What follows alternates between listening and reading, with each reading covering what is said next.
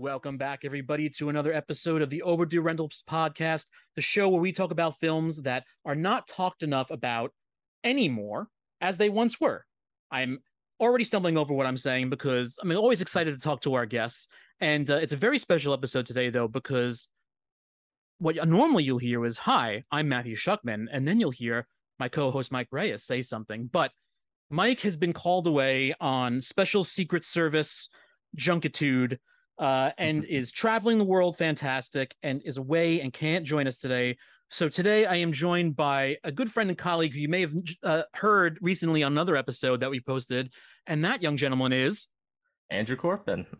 The, Matt, Andrew, thank you so much for joining us for helping for, for helping me guess this episode today. Because while I am sure it would have been great if it was just me, I always like having somebody around to bounce things off with. Because you and I are going to be talking to James Ponsoldt about his new film Summering, which is about four. Uh, well, they're, they about to, to to enter middle school, or is they're about to enter? They're about to enter middle school, right? Yeah. Four, four, four young ladies are about to enter middle school on their last few days of summer vacation. Uh, unfortunately, uh, stumble across a dead body in a in a slightly not in a Stand by Me-ish type of way, but also in a very stand stand by me-ish type of way.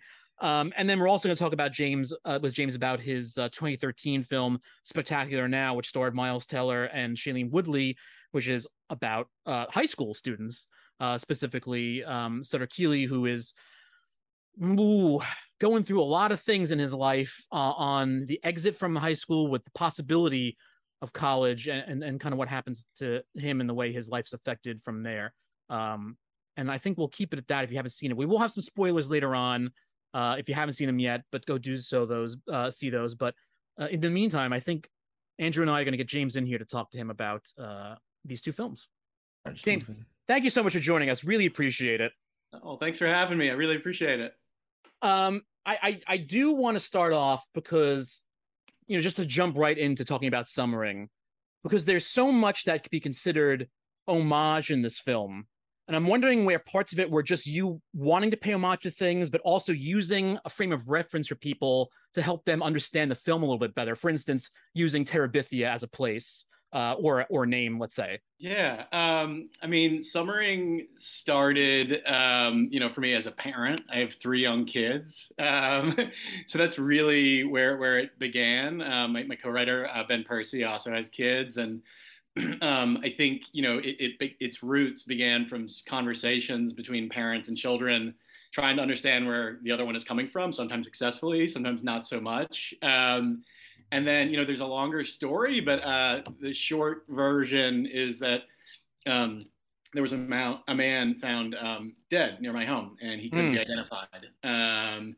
and um, you know this was several years ago, and you know, and it felt like to me that to not even receive the dignity of being named upon wow. death felt like it was sort of a troubling signifier of, of um, you know something larger culturally that's fundamentally broken. So you know I, I, began to have conversations with family and friends including my children um, about issues you know related wide ranging issues related to justice personal responsibility death. Um, you know ben and i um, my co-writer we've I think we started this conversation probably 15 years ago. Um, I had um, he had written a short story um, called Refresh Refresh that was in the Paris Review.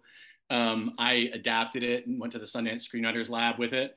Um, that script and that story was about young people and violence and structural violence. Um, and then that script was adapted by a really amazing graphic novelist named Danica Novgorodoff, who turned it into a graphic novel that was selected for Best American Comics um, in 2011 by Alison Bechdel. Mm. Um, so, you know, this has really sort of been, a, I guess, a lar- larger conversation. Um, I mean, even going further back, I mean, my thesis film in film school was about a single mother and her young daughter. Janeane Garofalo played the mom. So I think it's just been sort of an ongoing, um, you know, conversation that's um, changed and evolved as I have become a parent, and now I have kids, and I have to um, answer answer their questions. Um, sometimes I don't have good answers. Most of the time, I, I have fumbling, rambling, you know, um, um, attempts at, at, explaining why things are how they are and things that seem not right to them. And I think young people always have a really innate sense that when something is off, they're they're the first to say, actually, your answers are BS. I don't accept those. Yeah, um, yeah. We, we, need better answers. We need better stories. We need better representation.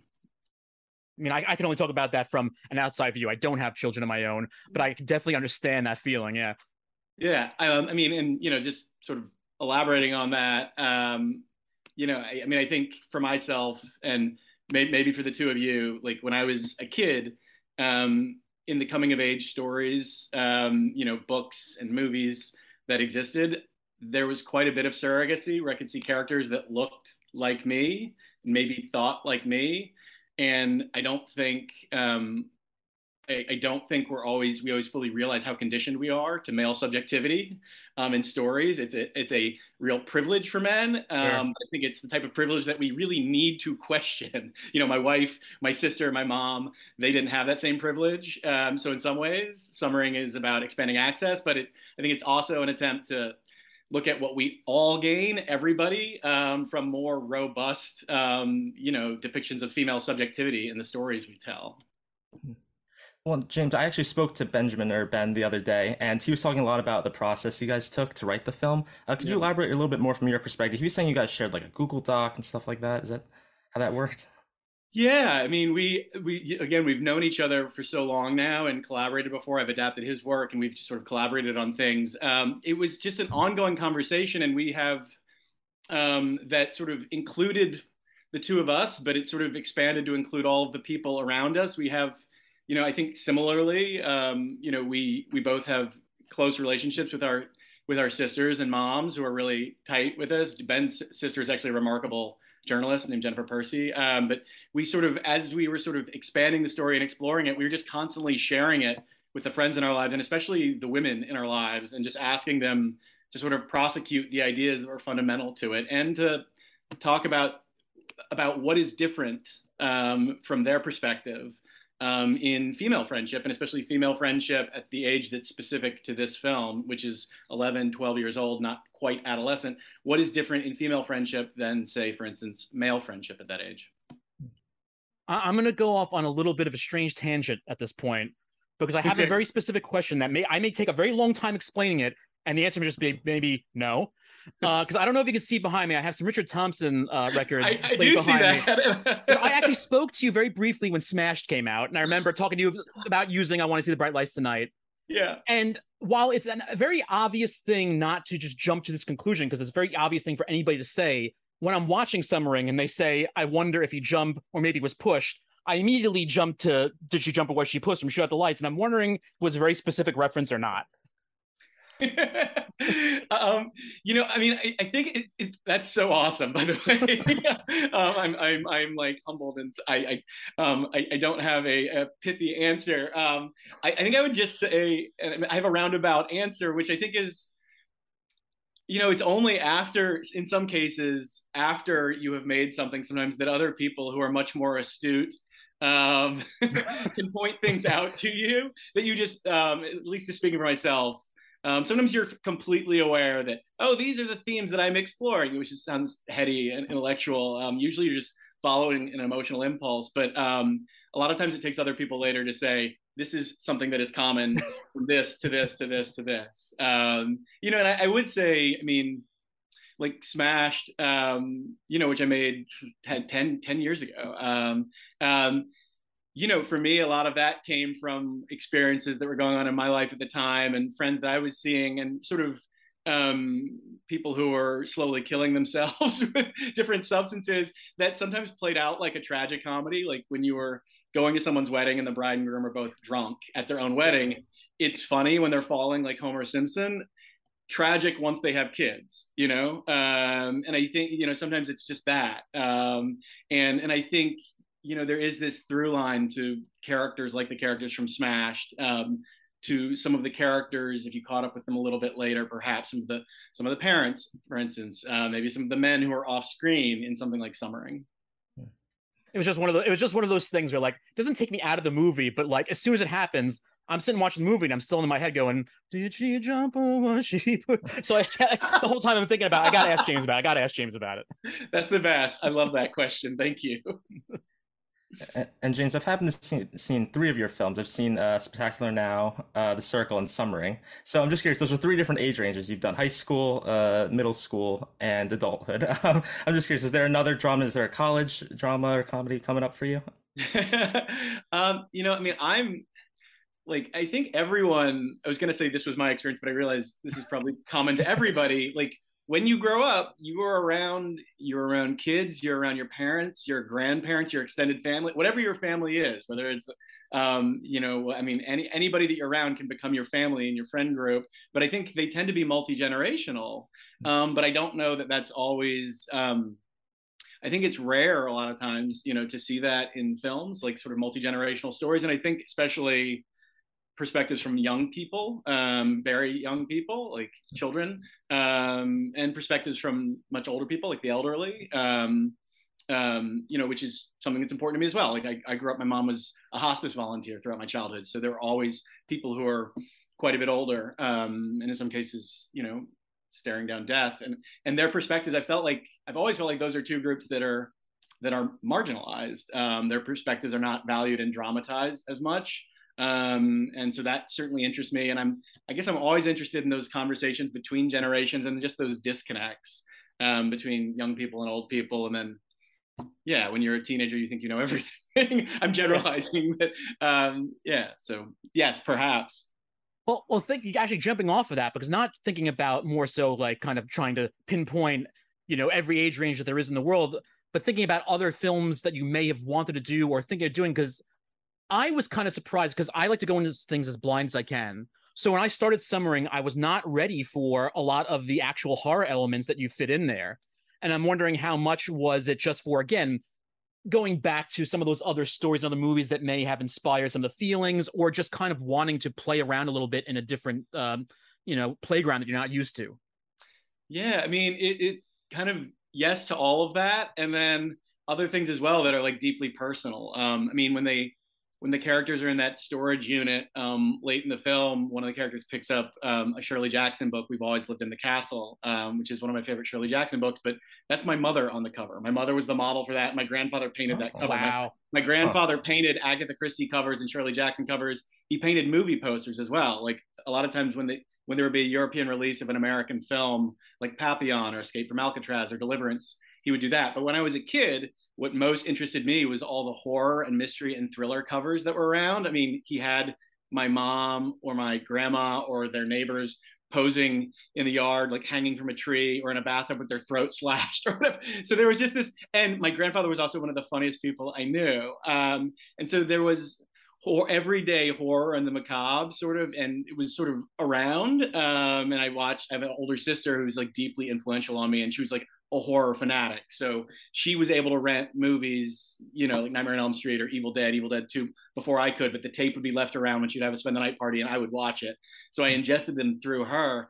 And um, so that sort of is baked into sort of my psyche. And then I think as I've gotten older and then as I've, you know, had kids, I look at the way that they process trauma, um, specific direct trauma, like uh, a relative dying, a pet dying, um, or things that can feel more abstract but are really the stuff of speculative fiction. And and, and so it would seem like the stuff of like sci-fi if we rewound 10 years mm. ago which is like during the era of covid you have young children afraid especially in the early days of it that if mommy and daddy go out and they be, breathe the wrong air they will die.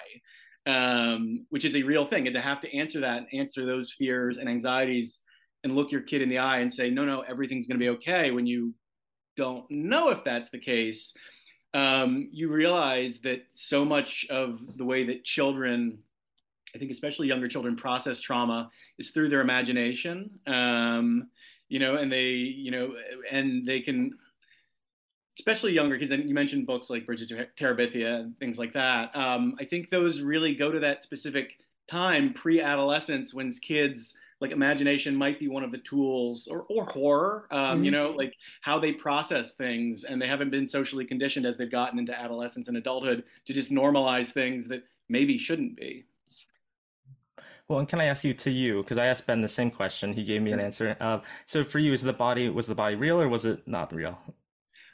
You know, um, I'm I'm I, I, I, think that's one of those things that's um, you know, up. I mean, up to the viewer in some way, but I guess what I would say is that it was really important to have a female-centered narrative, you know, and and and and centered around the age of these characters who are all, you know, 11, 12 years old. And I don't any anytime you start talking about generational things or gender things, you can fall into wild generalization. So I want to be very careful to be specific, which is mm. if you take four kids that age, male or female, they develop socially and emotionally at, at, at different at different you know um, at different stages at different paces. Um, and and um, you know you might have a kid who can present as as innocent or naive or really be stuck in their imagination. There might be another kid based on their pers- personal proximity or experience with trauma or violence where they just have lost have lost that thing. Um, but so it is a spectrum of kids.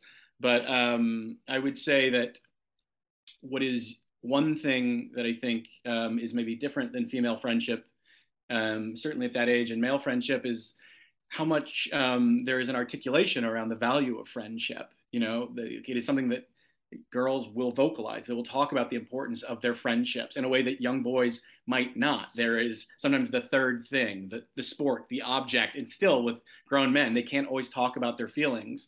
So that the fear of um, for these characters specifically um, the fear of losing their best friends the fear of change um, and sometimes death you know death death is the ultimate change um, the fear of change can be more front of mind and palpable than the fear of death um, and sometimes they collide and this is you know a story intentionally set at that very specific point at the end of childhood at the end of summer yeah. Hmm. well as much as we, I mean, we will also kind of tie things back to Summering the whole time as well. But here on Overdue Rentals, we do like to talk about films that maybe just don't get as mention as they once did when they first came out. And Spectacular Now is one of those films that hit in such a way because it was both timely because it was it was kind of at that point where society kind of was making that that turn mm-hmm. from kind of where we maybe you and both both you and I were as as as children, uh, you know, compared to what children how they experience things. Today, not so children,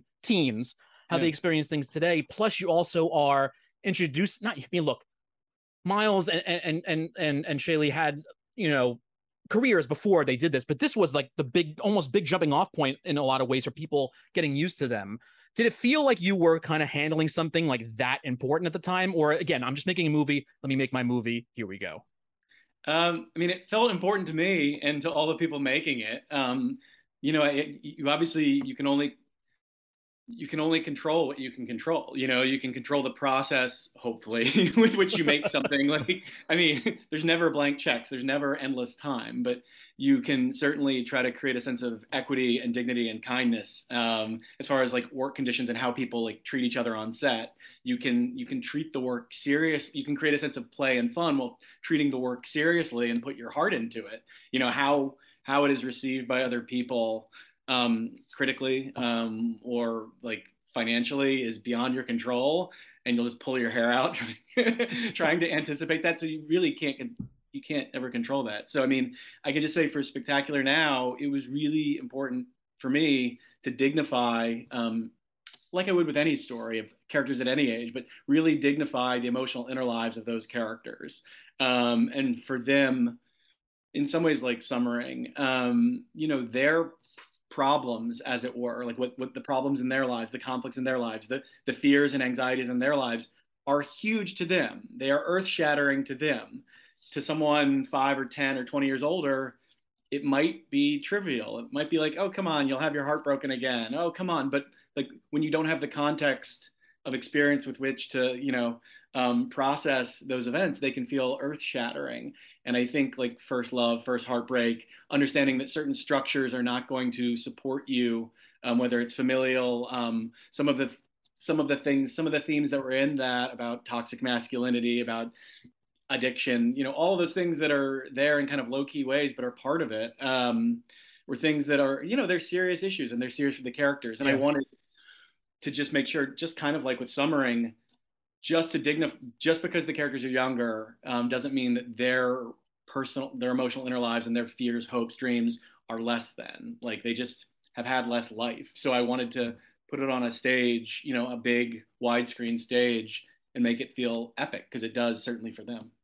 And that being adapted from a book, though, too, is that something where you feel like is that something that's easier or harder? Because I can I can feel I can understand this idea where maybe having source material makes it easier easier because I have a jumping off point or a basis that I can go back to. But at the same time, if I maybe take it too far, maybe I'm losing the point that the original author had, or let's say. Yeah, I mean, um, I mean, with Spectacular Now, like I had I had really wanted to do a story about an autobiographical character kind of about, about, about about age 16 or 17 what that was for me. Um, and when i um, you know tim tharp's novel that spectacular now was based on it was amazing national book award nominated novel that was set in oklahoma. And there were some like superficial aspects of it that were different than my childhood but much of like sutter keeley the character that miles played was very very similar to myself. So um, when i read scott and mike weber's script um, it felt like someone had 90% of it was I could see myself in. Hmm. And I really, my desire was just to take it, even make it as personal as humanly possible. I mean, I, I reset it to Athens, Georgia, where I'm from, and we shot it all in the neighborhoods and houses and streets hmm. where I grew up and other, other, everything in it is, you know, in that way is like, is, is my childhood. So I, you know, there was a, you don't, I think, want to um, sort of pull the roots out so to speak, of a story of what's central to it. Like if you really can boil down the central, what it's centrally exploring, I don't, if, if you have a completely different take on it, um, sometimes that can be interesting, but, but, but maybe you don't want to do that. But I think other things, sometimes it's, it's really interesting to see um, things through a different, through a different lens um, and to make stories as, as personal as possible.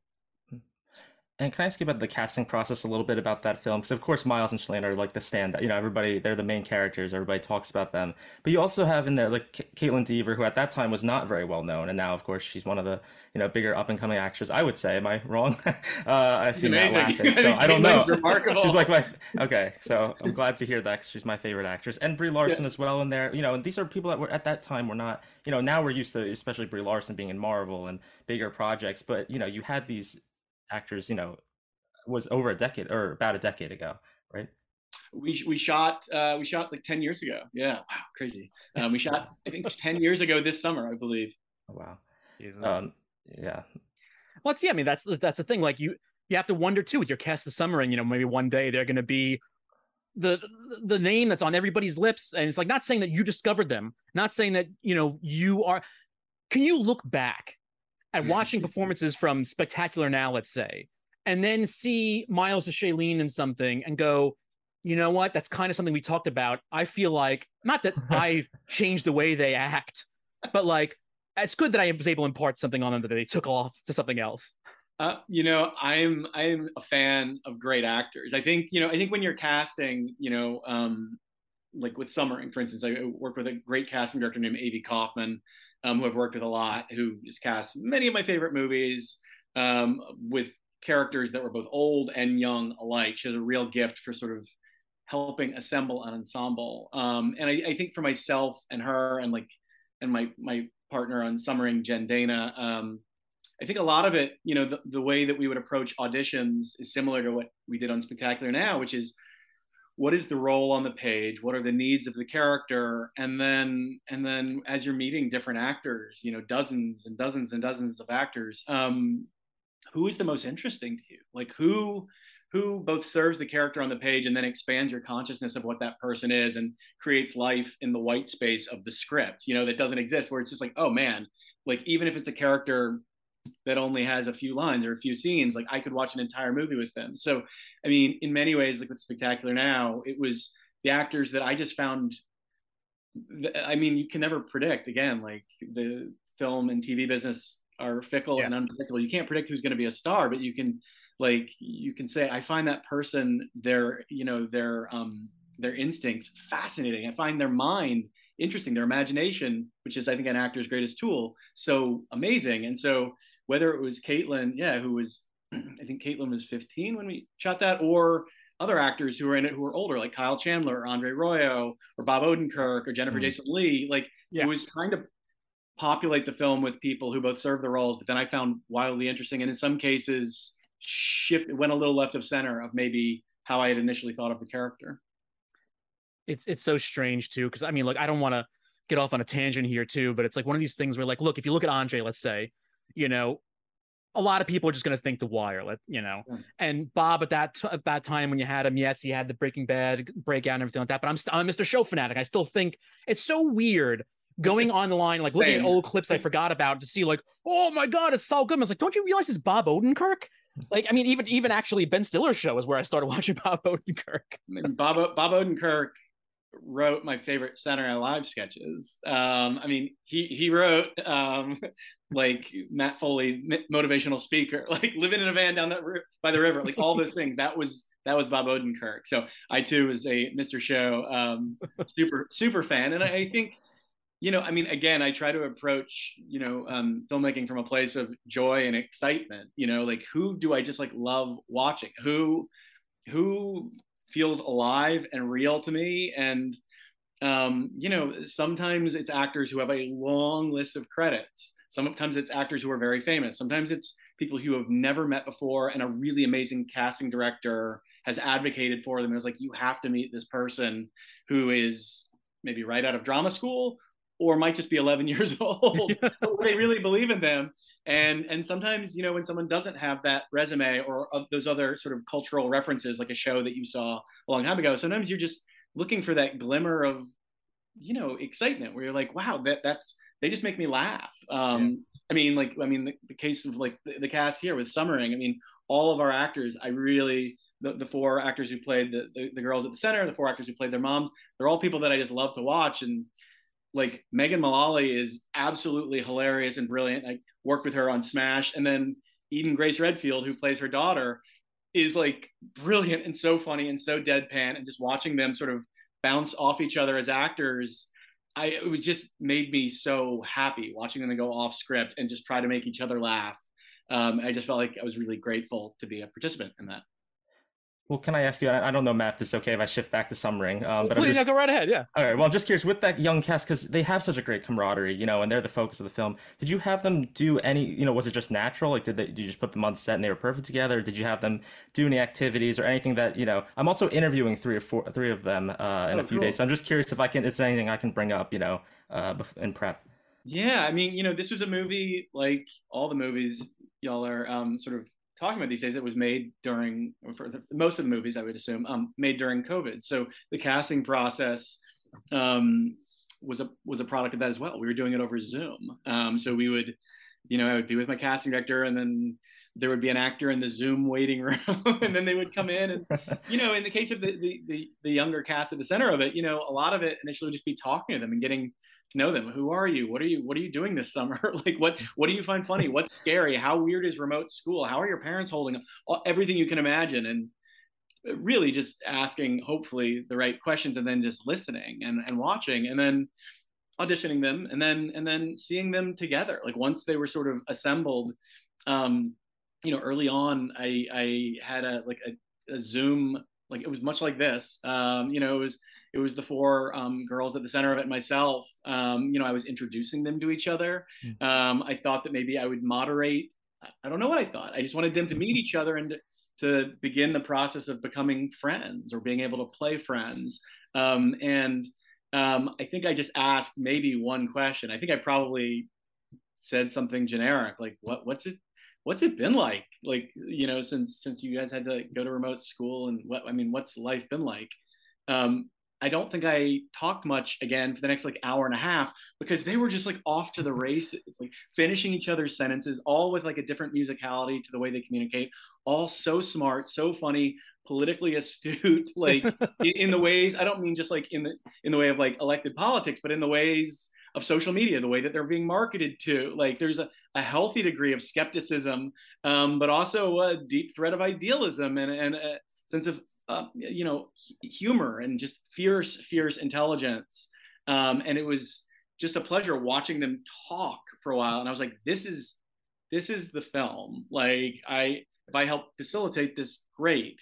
But now my role is to step back and just watch and listen.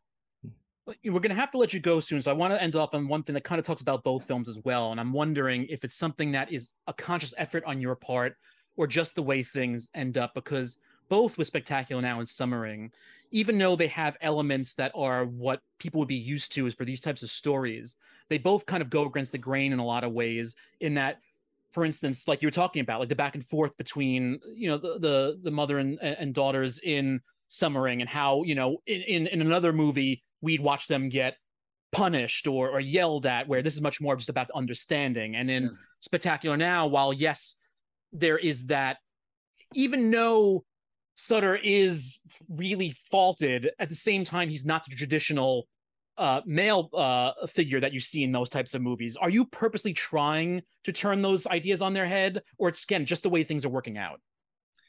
I, I think it's how it works out, but I think it's also like the conversations that I'm just in, and that like that are a process of being a parent to three children. My wife works at a middle school, high school. My sister's a social worker who works with children. A lot of the conversations that all of my friends, most of them, um, because of my age and just I have kids, have kids. So the conversations I think we're having are about um, representation um, and what what like whose stories are being told, how are they being told, and and what what does it what does it mean? I don't think it is simply enough just to like cast traditional narratives and just swap the gender. That that's actually not mm-hmm. enough. Um, um, because I, I, think we need to. There has to be I think the best antidote antidote to sort of whether it's structural violence or male toxicity, whatever it is, is through curiosity, through empathy, through really specific characters, um, and for really trying to, in my case, um, I, I, grew up around a lot of women, but I also wanted to, I wanted to learn through the process of making this film, and and and at every, I mean, I don't mean when we were making it, although that too, but as we were developing the script, by having dozens and dozens and dozens of our female friends read the script and really have them prosecute it and and I think really hopefully alter our alter or enhance my consciousness and I think um, of of what female friendship is and how it might how it just is actually different than male friendship in some ways. Sort of as I was talking about earlier on where I think again like our characters in this film are able to talk about the value of their friendship and what they mean to each other with a level of earnestness that can be uncomfortable, that can seem too too earnest, you know, not as not as jaded or cynical as I think what someone my age is is is used to, um, and in a way that boys at that age might not. They might yeah. repress those emotions because generationally they've been taught to, or they can talk about another thing, about music, about movies, about sports, and that just goes on until we become our parents and our parents' parents, and and really getting into that, and then and then in the case of you know the, the mothers in the film who you know i can relate to my, my wife can definitely relate to some of what is said between them about how it actually can be really hard to create at midlife or you know when you're a little bit older those relationships that are as meaningful to you as when you were a kid. And there is a i think a quiet sadness in that. That's something that that their children might not understand you yeah. know and that conversation that's either spoken or unspoken, but that is happening um, in society and families um, is something that that I'm interested in and that I um, I think well I, I, will always try to try to understand um, with more or less success, you know, um, with, with, with, each thing. But I'm always going to try because it's um, because I don't know what the alternative is. So, well, James, thanks so much for joining us to talk about both of these films, and uh, hope to talk to you again soon about something else, or maybe maybe the same ones. Who knows? We'll just talk. I would love that. I also love the Heat Two book behind you. I'm so excited to read it. Yeah. I'm excited to see Ferrari as well, and like and the Dream Syndicate record. God, I love everything. oh yeah, me. I haven't even opened the new one yet. Man, um, I would love to just dive through everything behind the two of you. Thank you so much. Thank you, James. Have a good one. All right, take care. Bye. Thank you, James, for joining us pleasure to talk to you. I, again, I, I, did. It was I almost forgot that I talked to him when Smash came out, which was around 2012. Um, and it's just so it was just so weird. I, I I know I mentioned it during the interview, but it was it was really weird. Like it didn't. I I was able to still pay attention to the film, but once she said, "Uh, do you think he jumped or was he pushed?" I, that song popped into my head, and it's the whole time I was just singing it. After the movie came up, I had to look relook up some lyrics that I forgot about. It's just so weird. I don't know it's it's it's one of those things where you know summering is very much again it's not it's not the same as stand by me. It just it's got a similar idea being you know, about young kids finding a dead and again on stand by me they go searching for a dead body instead of just stumbling across it. But it's you know that it, it kind of using uses you know the idea of death to kind of investigate another type of coming of age um and it's something that i guess is is kind of um not normal nowadays is it I would not imagine so, but my middle school and high school experience is so different. That's why I love talking to James because both of his movies about middle school and high school, yeah, it was relatable a little bit. Although I didn't have really a four-person friend group. I don't know about you. if you were run through the woods uh, looking for dead bodies, were you?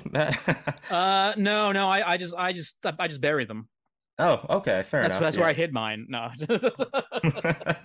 um, no, but I, I did, I do love a lot of things about both those films, but with Summering, for example, I don't know if this is just me, but I found that the the character archetypes are very familiar to me. And same with we'll get into Spectacular now. Mm-hmm. But here's just for me that dynamic, the group dynamic, all the different girls have a different you know background. You know the one is the one is more uh, what's the word i'm looking for? Like one, one's theological one's spiritual. Yes.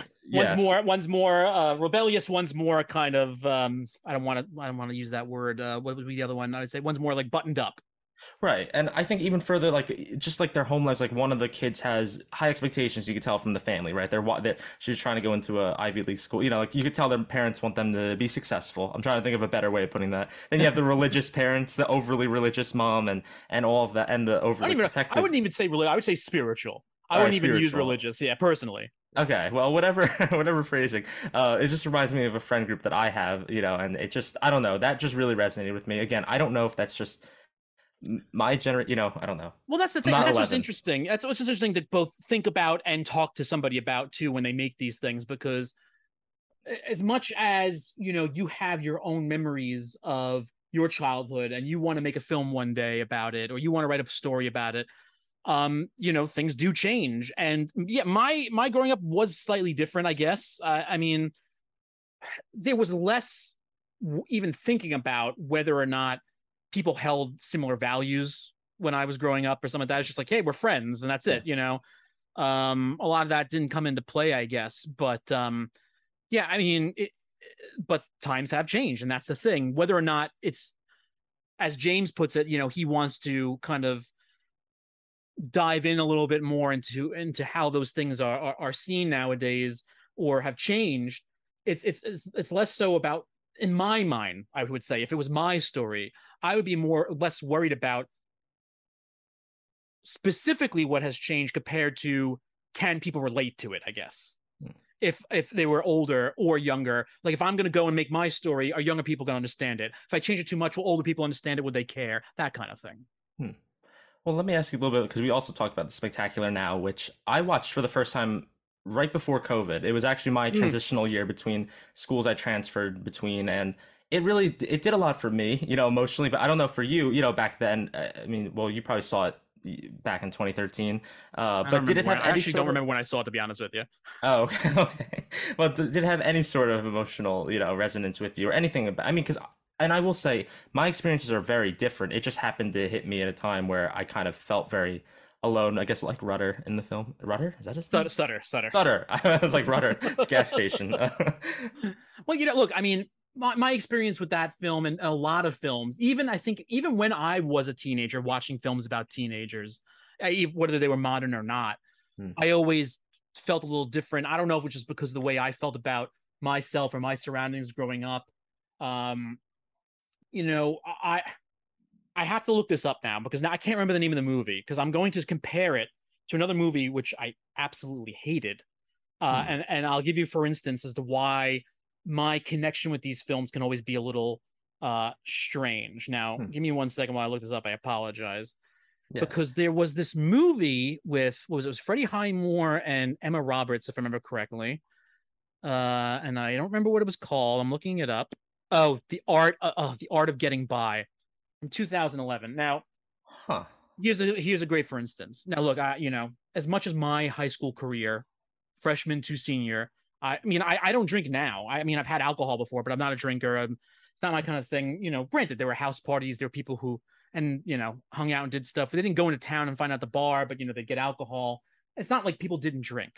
Yeah. But something where spectacular now, where Sutter is finding his weaseling his way into bars and drinking, the way it's presented there is fine compared to something where The Art of Getting By, which is a film where there are literally like 16 year olds who look like they're 12 year olds who are just allowed to sit in a bar and order drinks without being ID'd.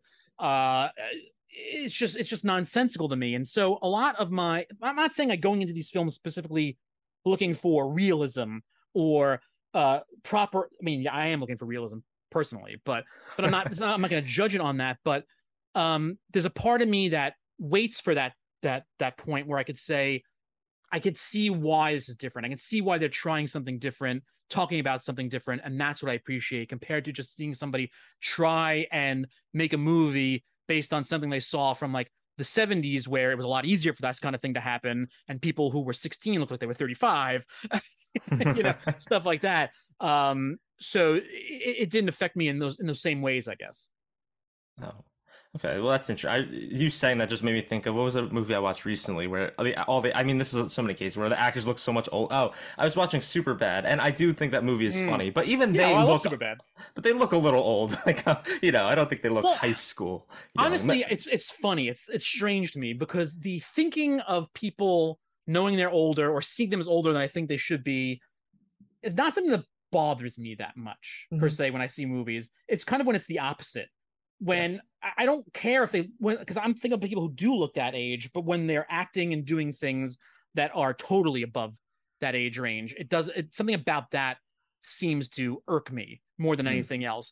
And look, I'll say even though uh whatever problems you wanted to have with it or not, like I didn't care about Ben Platt being in the film version of uh Dear Evan Hansen because the whole idea was that he was what made the Broadway show and he was still God knows what age when he did that let him do it. I don't care. I don't. I don't care. And there are so I understand, even though there is a ageism thing in Hollywood, um, I understand kind of hiring actors that are a little older for what age they're supposed to be when it comes to like the high school kind of thing. Doesn't I don't want somebody who's like 40 playing somebody who's 16, don't get me wrong. But if there's somewhat passable about it, because if you're trying to portray something in a certain mature manner, whether it's silly the whole time, but you have to have a, a, point where you're trying to point out something and you need somebody who has a little more nuance than somebody who may be younger and have that availability, I'm okay with that. Well, and I think it's a balance, but let me ask you, I don't want to get on a whole rail about, you know, I don't want to sure. go on a whole tangent about age and, but I will ask you then, but, uh, you know, there's the new Patton Oswalt movie. Did you, did you watch I haven't seen it yet, unfortunately, no. Okay, well, I don't know if it's unfortunately. But don't um, tell don't tell me anything about it. I'm not going to tell you anything don't about want, movie. No, I don't want to know a thing. no, only only about appearance of what of the main actor. Okay, no, I still I honestly don't, don't know if I want to know, but okay, all right. You don't want to know about that? I mean, it's not. It's really nothing. It to me, it just bothered me that James more more. I'm so sorry, James. I spoke to James the other day, so I apologize. but my issue is that he, I know this is a, this is kind of, in my, you know, I talked about this. Uh, the movie's about an experience that he had. Obviously, I, I don't I don't know if you know this about me yet. Like the smallest little thing you tell me about a movie actually affects the way I feel about a movie. That's why I don't, I don't want to know things. You don't want to know anything. I don't. I don't right. even know what the movie's about. You don't. No, you don't know what the movie's about. I don't want to know. All right, fine. Then I won't say anything. Uh, besides the fact that he he looks too old and he wrote himself a part that's far too young for him, and he doesn't have the Ben Platt excuse. That yeah, I agree with you. I mean, I, yes, Ben Platt did look old. I'm not gonna act like he doesn't look old in Dear Evan Hansen, and the only reason I know that is because I watched the damn thing. Um, but I will say that Ben Platt did have the excuse of I sang these songs for 10 years of my life or however long. Um, you know, the character is his. I mean, granted, on stage, you don't see his face up close. You're not thinking about his age. But when you put him in the movie, he just looked old, you know, and it just threw me out a little bit. But he has a reason. I get why you'd want somebody who knows all these songs like the back of his hands to star as the same character. Whereas. I, I... Oh, go ahead. Sorry, go ahead. Sorry. And whereas in this other one, there's just no reason you couldn't have handed it to a younger actor. I'm sorry. well, you know, look, once I see the movie, I'll come back to you on that one. um, but I haven't, I actually haven't seen it yet, unfortunately. Yeah, no, I like because this all goes back to um, not doesn't all go back to one thing, but like a good for instance is I remember when um my big fat Greek wedding came out. and my brother saw it. And he's like, "Oh, it's really funny. You got to see it." And he started telling me, you know, because Andrea Martin's in the movie, and my brother and I were SCTV fans when we were kids, and so like Andrea Martin's a big deal to us, and so he wanted to tell me about something she does in the movie, and he told me about it. I'm like, that's great. Ended up being the only, to me, the only funny thing in the entire movie. Hmm. And then it just like after that, it's like, I, what do I? Why am I watching? I don't care. Like I actually didn't like that movie very much. Um, but that's a small version of it, where compared to people tell me things that they think is, are inconsequential, and then when I'm watching the movie, the way I see it and the way I watch it actually means something different or something more, it's more important, whatever it may be, and it ruins my experience or changes my feelings of the film. I like to go in as blind as I possibly can. Like for instance, Summering, yeah, yeah, they sent the synopsis, they sent all this stuff. I I didn't look at a single thing of it. I look, hmm. I mean, I looked as close as I could to get a slight idea, so I wasn't, you know, agreeing to something. was like, you know, like what if it was something from like somebody who made a movie and there is history of me bashing them for 30 years, you know? and I'm like, yeah. maybe I shouldn't talk to this person, whatever it is. So I have to do some sort of research, but I, I did not know. I did know that it said something about being similar to Stand By Me. So I figured maybe there was a dead body in it, but I did not know that was going to be the case. Hmm. Okay. Well, I mean, I'm with you on that. I mean, I don't like watching trailers if I don't have to. Uh, yeah. I'd seen, but for me, it actually was a blessing to have seen the Summering trailer. I saw Thor, and they attached it to Thor for whatever reason. I guess maybe some of the same demographic. I don't know. Um, this is when I took my cousins to see it on the opening weekend, and I saw the trailer, it piqued my interest, and then lo and behold, one of the PR companies, I got an email from them about it, and then I knew what it was. And I was like, oh, cool. Now, and I knew the director, so I was like, oh, this is great. You know, it, it worked out well. But I also understand. But you haven't, so I can't even talk to you about bodies, bodies, bodies, and I'm, I'm I haven't seen that yet either. Yeah, so disappointed in you for that. Um, well, look, I mean, I got to pick and choose sometimes when I'm when I'm caught between a rock and a hard place, uh, and that, I haven't seen that one yet either. So I'll see it eventually. Yeah. Well, if you want to transition this back to spectacular now in summering, that's I I took us off the rails like no, well, look, look, way far off. Spectacular. You know, I, I, I, like I was saying, those. I mean, even even if there were character types that I could try and connect with on a certain level, the atmosphere of the spectacular now, whether it was the version of James's life growing up or what the original story was, is far from the type of school I went to. Hmm. Uh, and far from the type of experiences I had. And grant, I mean, I grew up in the suburbs, so while there was town, it wasn't. It was a different type of town than than you would have in, in something like the spectacular now. So like that was more of just an experience to me than compared to being a like a something that could spark a memory in me. Wait, so did you live in? You didn't live in New York City your whole life? I thought that's what I thought you. No, I grew up in Long Island. Oh, okay, okay. But I will say that I can see where that would be a little bit different. I mean, the suburbs that you see in that movie are kind of similar to where I live in PA. Uh, I will say the most unrealistic part of Spectacular now is uh, the fact that they look at Philadelphia as this great place. Like I know that they're in maybe in Georgia. That's this is like exciting, but you know how much Shailene Woodley's character talks about like, oh, we're gonna go to Philly. It just sounds like this great. It's like the mecca of the world. I mean, look, I went to school in Virginia for a year, and people there talked about New York City. You know, like because they'd never le- they'd never left the state. That I get. Philadelphia, really? Well, that's the thing. You know, yeah, her sister's there, but it, it came to me that she had never been there herself too, yes. and it was seemed like it was being sold to her and the way way yeah, she believed in it. So I'm okay with that. That's fair. Um, uh, you know, I'm also okay with you know like there are people who go places when they're kids and they have experiences and they they get connected to something and then like that's just it means so much to them. Um, but we like look look. I'm trying not to go too far off the rails again, but like when I was in high school and um homicide life on the street was my big thing on TV that I used to watch when I was a kid. And so this is pre-wire um, you know, Dave, Dave, David Simon, stuff like that, but still based on all those books. And it showed you less of the of the you know quote unquote inner city version of Baltimore that The Wire shows you. So I always had this fascination that I'm in love with Baltimore, even though all oh, I got no. to see was just the pier and when they went out to some of the rich person's house, you know, and the police station the, the funny thing about that is that when every time I go to because I have family in Baltimore, so I, I was just there last month. I'm gonna be there in a couple weeks. Every time I go there, that the pier is the one place people say is nice in Baltimore, and the fact that you just named it, I mean, it's like the no, one. yeah, but that's people... the that's the thing. That's what they try and sell, right? The Wire was filmed there too, right? I mean, that's yeah, well, yeah, that's that's the whole thing. So, yeah, I mean, Wire was, you know. was all about Baltimore. Yeah, so well, there's, again, it's all David Simon because he was the beat writer for the Baltimore Sun, so uh, it's all his stuff that he wrote. It was all based on the things that he wrote based on on going there. But what about you for like Spectacular Now? Because again, that's Spectacular Now is also more timely, uh, you know, contemporary for you, I would say, as far as where you were when you know compared to when it came out. So did it did it spark yeah. things in you that you weren't? uh I was trying not to make you feel old this episode. well, I always tend to do this. Um, uh, no, I'm It, it did. I think I was what was I 18 or 19? I- I'm young when I went to college. I think I was 18, and I just didn't have the same high school experience. But I grew up in the same kind of area. You know, like the suburban PA is very similar to the Georgia that you know they were they were in, and the people that I saw in the movie. It did kind of resonate, and I know that we're going. I'm going back to that, but even like Miles Teller, you know, I do have people in my life, and I I know towards the end of the movie, spoiler alert, if you haven't seen it, you know, he kind of he's finishing his essay. I mean, he starts with it, so I guess you'd know. Um, and he's trying to make a difference in his life, right? But for most of the movie, he kind of feels like that guy who's gonna peak in high school, not because he's like this great athlete or because of this, but he's he's pretty popular. You know, he's social. You know, he's social and all this, but you know he has kind of no desire to like leave and and spread his wings out out of this town until the i guess until the end right am i this is just how i saw it it just it's Yeah, not like he was a you know it's not like he was an alcoholic or or i mean he Well, he did was, drink but i mean i guess he kind of was but Yeah. you know i mean I, I don't know if that really Spectacular Now is, is a strange one in where even in the ending, even with him realizing certain things, you, you can't positively say whether he actually turned enough Yeah. of a corner because he still has that kind of puffed up chest kind of attitude. Not not not in the alpha male kind of way, because that is the thing about the character and about the movie that is very different.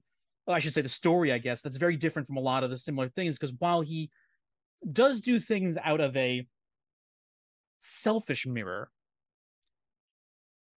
it's different even than let's say like the Zach Morrises of the world, in where yeah he had his, his best friend was the geek in the high school and he was also friends with the jock and he was kind of the, the cool boy, you know. So like it's not like there was still these cliquey ideas and there those exist in the spectacular now too, but it's much different in where there's there's not a derogatory version of it in the spectacular now, Hmm. which is where there is that idea to again that even when we see him in his most self-centered still obviously sauced up kind of version of Yeah. himself you still can't kind of say he's a bad guy i guess you know Yeah. Although it does really bug me because I, hadn't seen the movie since I rewatched it last night. I hadn't seen it since the first time I saw it a few years back. So I kind of forgot certain parts, including like the car part. Uh, that really hit me by surprise. Pun intended. Uh, but um, but I mean, I, I do agree with you. It is kind of hard because, like his mom says at the end of the movie, uh, that he he does have a good heart, right? I think she says he has like the best heart of anybody she knows. I don't know about that. I mean, he kind of I don't like the way he kind of plays both sides of the fence where you know, when he's talking to his friend, he's like, well, what if she catches feelings? And the friend is kind of aware of what might happen. And he's like, no, no, I won't let it get that far. And then meanwhile, he is falling in love with her. And that it, I know that that's, it, it's part of the plot, but that stuff just irritates me because it's so annoying. That kind of character, you know, that's where he was at his most slimy. And I, I couldn't stand him in those. yeah well because that's and i don't mean to make it sound like he's saying he wasn't because again he is self-centered and it is very Yeah, slimy what he's doing and like even if it, he thinks of it out of the, the goodness of his heart kind of thing yeah. um and and what he ends up feeling at the end of the day um probably isn't real either you know um but it still is a different type of presentation that i'm used to and i think that's Mhm. why again i I- feel bad because i'm not trying to paint him as a good guy but but he's not a bad but he's not a oh it's it's just so it's it's, it's such a moral muddy swamp that he that he lives in that Yeah. it's actually hard to kind of to to, vo- to, to voice out because i'm not trying to paint him as a hero in any way whatsoever um but it's you know i don't know. It's it's it's it's, it's a tricky ground to talk about actually which is That's what which is what which is why again even if you like a film or don't like a film could make it what you would should say is a good film let's say because it it helps question those things No, and I agree. It is a complicated, you know, character. It's it is hard to because you can't really. It's it's like you said, but I think that's kind of the beauty of the movie, and that's why I I do like it a lot. Though, although I didn't realize how frustrating it can be to watch at times. Um, but I will say something you said earlier was that you know I think the most contemporary high school movie that I've seen, and I don't know how you're gonna feel about this, um, is Booksmart for me, and I still love that. That's what introduced me to Kaitlyn me. actually. Uh oh. Oh no. you still haven't seen it Oh, okay. Well, that's not as bad. I thought you were just gonna say you hated No, it. I, like, oh, I oh, no. hadn't seen it when it first when it was first coming around because I got busy with some stuff, and it's one of those ones I'm always like, oh, I got it, I got to remember to, to finally watch Booksmart. I finally, and then something Yeah. else gets in the way, and I just haven't seen it yet. Oh, it's so good. And that to me is the most like authentic to my generation. I mean, that really feels and I don't know. I, I don't think enough people saw it.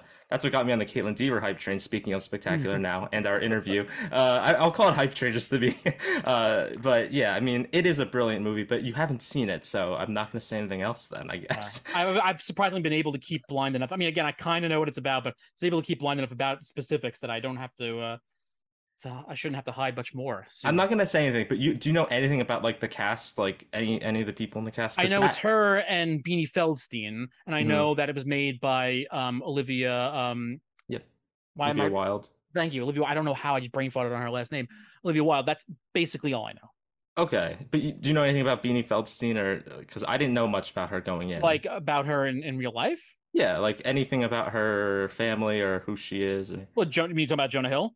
Yeah. Okay, so you know that. Yeah, I did yeah. not. I did not know that going in, which was a, a surprise to say. say at least this is kind of like a female super bad. I'm not to compare. You know, it's a little bit better. gotcha. but- Yeah. Okay, all right. I didn't know if you knew that because I didn't know that. Then after I watched it and I, I, I read that, I had to watch it again and then super bad. I was like, "There's no way." It- It blew my mind. Um, okay, well at least you knew that. I didn't know. I was trying to tiptoe around that. I was trying to play like categories with you. I'm like, so what do you know about her family ties? But Yeah, that that I know, but not much about the movie. But however, I think it's time that people go see Summering's gonna be available to see on starting August 12th. Make sure you go out and see it. Cross the Spectacular now off your overdue rentals list. It's available currently on HBO Max. While it's still HBO Max, I guess I don't know what's gonna happen. Uh, for you to watch now if you'd like to. Uh, in the meantime, Andrew, where can people find you? Uh, I'm on Twitter at Andrew Corpin one. I, I hate that I can't get my full name in there, but yeah, just uh, check me out there. Well, you know, and of course, if you have any suggestions, want to give us your thoughts on Summering or The Spectacular Now, or any films you think we should be talking about here on the Overdue Rentals podcast, you can email us at overduerentals at gmail.com. You can find us on Facebook and TikTok at uh, Overdue Rentals. You can find us on Twitter at uh, Rentals Overdue and uh, on Instagram at Overdue Rentals Show. And with that, oh, Andrew, I know you were, I know you were with us for one episode, but do you know our traditional salutation to leave? I don't. I'm sorry. Just give us a quick blah bye. Blah bye. If you enjoy listening to Overdue Rentals, make sure to support us by going to anchor.fm slash overdue rentals slash support to donate and keep us going to make better episodes for the future.